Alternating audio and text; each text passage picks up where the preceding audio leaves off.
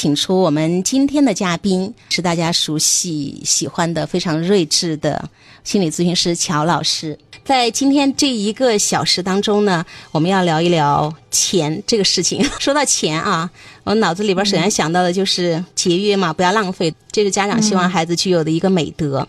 我今天看到了就是一档综艺节目《少年说》里边的一个片段，就是一个孩子吐槽妈妈。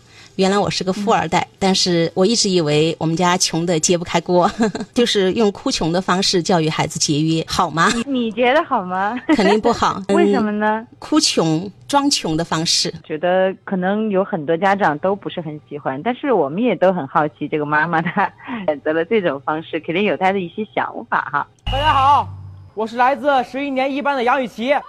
从小学开始，我妈就经常给我灌输一种我们家特别穷。穷的不可接锅的一种思想，有时候就连我想买一支笔，都要跟我妈软磨硬泡好久。我妈跟我说，咱家也不富裕，这是我妈的经典名言。有用的东西，咱砸锅卖铁也得给你买；没用的东西，咱坚决不碰。所以这导致我每天都在担心自己哪天就吃不上饭了。终于有一天，我爸买了辆车，我激动的以为我们家终于奔小康了。结果我妈跟我说。这是我们家中彩票才买的，该节省的还是要继续节省。现在我长大了，我妈也瞒不住我了，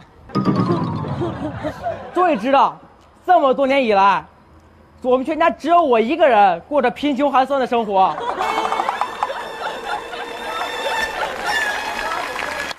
我妈每天美容 SPA，我爸每天大鱼大肉。妈，今天我在这里就想问问你。你为啥要骗我这么久？有你这么坑儿子的吗？儿子，妈妈没有骗你，妈妈只是传承了姥姥的教育。从小的时候，妈妈也是这种。姥姥说了，钱要花在刀刃上，不能花在刀背上。所以，妈妈也是在这是去教育你。虽然你现在已经长大了。但是妈妈还是希望你以后还是节约勤奋。我还有一个问题，这么多年以来，你打算怎么补偿我？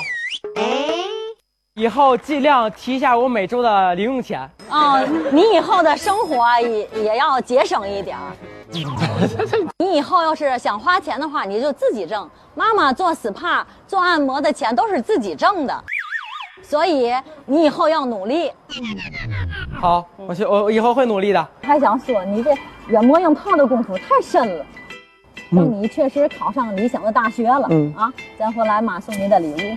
好。好，我们听完了这一段啊，我今天想聊的就是有一个主题，就是装穷哭穷这样子刻意的去教育孩子要节约勤俭，钱要花在刀刃上。到底可不可行？我先满足一下我的好奇心，就是陈爱，你对这一段就是这个妈妈的这个行为，就是因为我们看视频里头，我好像觉得他们亲子关系也还是蛮和谐的那种啊，好像妈妈也很亲切的看着，也好像是很懂孩子心理的那种，在和孩子进行交流。但是我感觉你是呃很否定的是你在哪一个板块上你是最讨厌怎么？做的满足完这个好奇心，然后我再开启我的白话。哦，我几乎就没有好感，整个这段对话就是妈妈跟孩子对话特别的觉得没有营养。包括你要节约哈，要勤奋，要努力，就是我不知道这两者有什么关系。就是我觉得很苍白。孩孩子说：“妈妈，那零花钱能不能补偿一下？”妈妈说：“你今后生活要节俭，我花的是我自己挣的，你今后自己挣钱自己花。”冷冰冰，全部都是无效沟通。虽然孩子最后很乖的说：“好，我一定努力。”但是我。觉得是面对无数的摄像头，所以孩子会有呈现出那样的一个状态。包括妈妈在跟孩子，汽车是彩票买的呀，就是这样子去撒谎。我要用在刀刃上，不能用在刀背上。就是我觉得所有的这个妈妈的观点都不能说服我。就是我我有这么几个担心哈。首先第一个就是你能明显的感觉到，就是妈妈是她是游刃有余的。所以我在想，这个装穷是不是可以具有一定的金钱控制的意味？就是说。就是很多家长可能都用过这一招，比如说用金钱奖励呀，要满足给你买一个什么东西。啊，或者不满足你来进行控制，所以我觉得，呃，装穷这个部分里面有没有一些金钱控制的意味在里面？这是我们的第一个思考啊。第二个思考的话呢，就是这个孩子他提到，他说小时候就是装穷都装到了担心吃不上饭，揭不开锅，嗯，哎，揭不开锅了。我觉得这个你就要提到马斯诺的这个需求理论哈，他这个需求当中属于最底层的需求，就是他侵。侵犯到了他最底层的需求，就是生存需求。那么这样一个生存需求受到了触动的话，它容最容易带来的就是不安全感，就是总是担心下一顿就没了。是的，是实际上人在不安全感的状态下的时候，他其实是很难去达到一个就是更高阶的这样一。就是，尤其它不像我们像过去那些年代，它是大家普遍都很贫困的话，那么它有一个挣脱感。那现在在现有的状况下的话，这种生存板块的低级贫困，可能容易让他在群体当中显得跟别人格格不入。对，所以我觉得这个可能会触动到他的一些安全感的问题。同时，他在这个呃自我价值这个部分的话，我觉得这样的孩子容易产生自卑。这是第二个我的考虑。第三个我的考虑就是，我觉得。就是他说到，在这个家庭里面，只有他一个人过着贫穷寒酸的生活，是，就是归属感也不够。你发现没有？就是如果我们从字面来理解的话，好像就是被所有人欺骗了、抛弃了，他一个人。而且他妈妈说的是，如果你挣了钱，你你就可以；如果你考上了大学，我才给你。他容易产生一个什么东西呢？就是我不配，我不值得。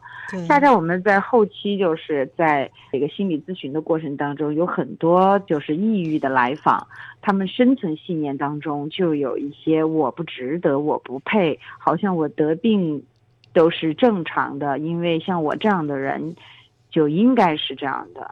就是被人看不起的，他他这个容易产生这些，就是说，当你想要得到一个东西，就是通过这种假装的贫穷来让孩子学会艰苦朴素的时候，可能他也会给你配送一些礼物，这些礼物也许不见得是我们想要的。我们可以看到，就是这个孩子。他在就是聊天的过程当中，你会发现他好像不是我们讲的那种穷人的孩子早当家的那种感觉，苦大仇深的，还是比较轻松是吗？说出来的时候，对呀，就是如果是真穷的话，那真吃不上饭的话，那是在客观现实层面存在的，这个是会有让他脱贫的动力。但是如果说家里吃着好好的，然后喝着好好的，然后只是他在买笔的时候要要钱的时候才说我们家没有钱，你会有什么感觉？就是孩子需要用钱的时候才会觉得没钱，然后他没开口的时候不需要钱的时候，他其实是没有那种好像我们家缺钱有匮乏，真的吃不上饭的那种感觉。就是我需要钱的时候，我会觉得特别难，我们家没钱了。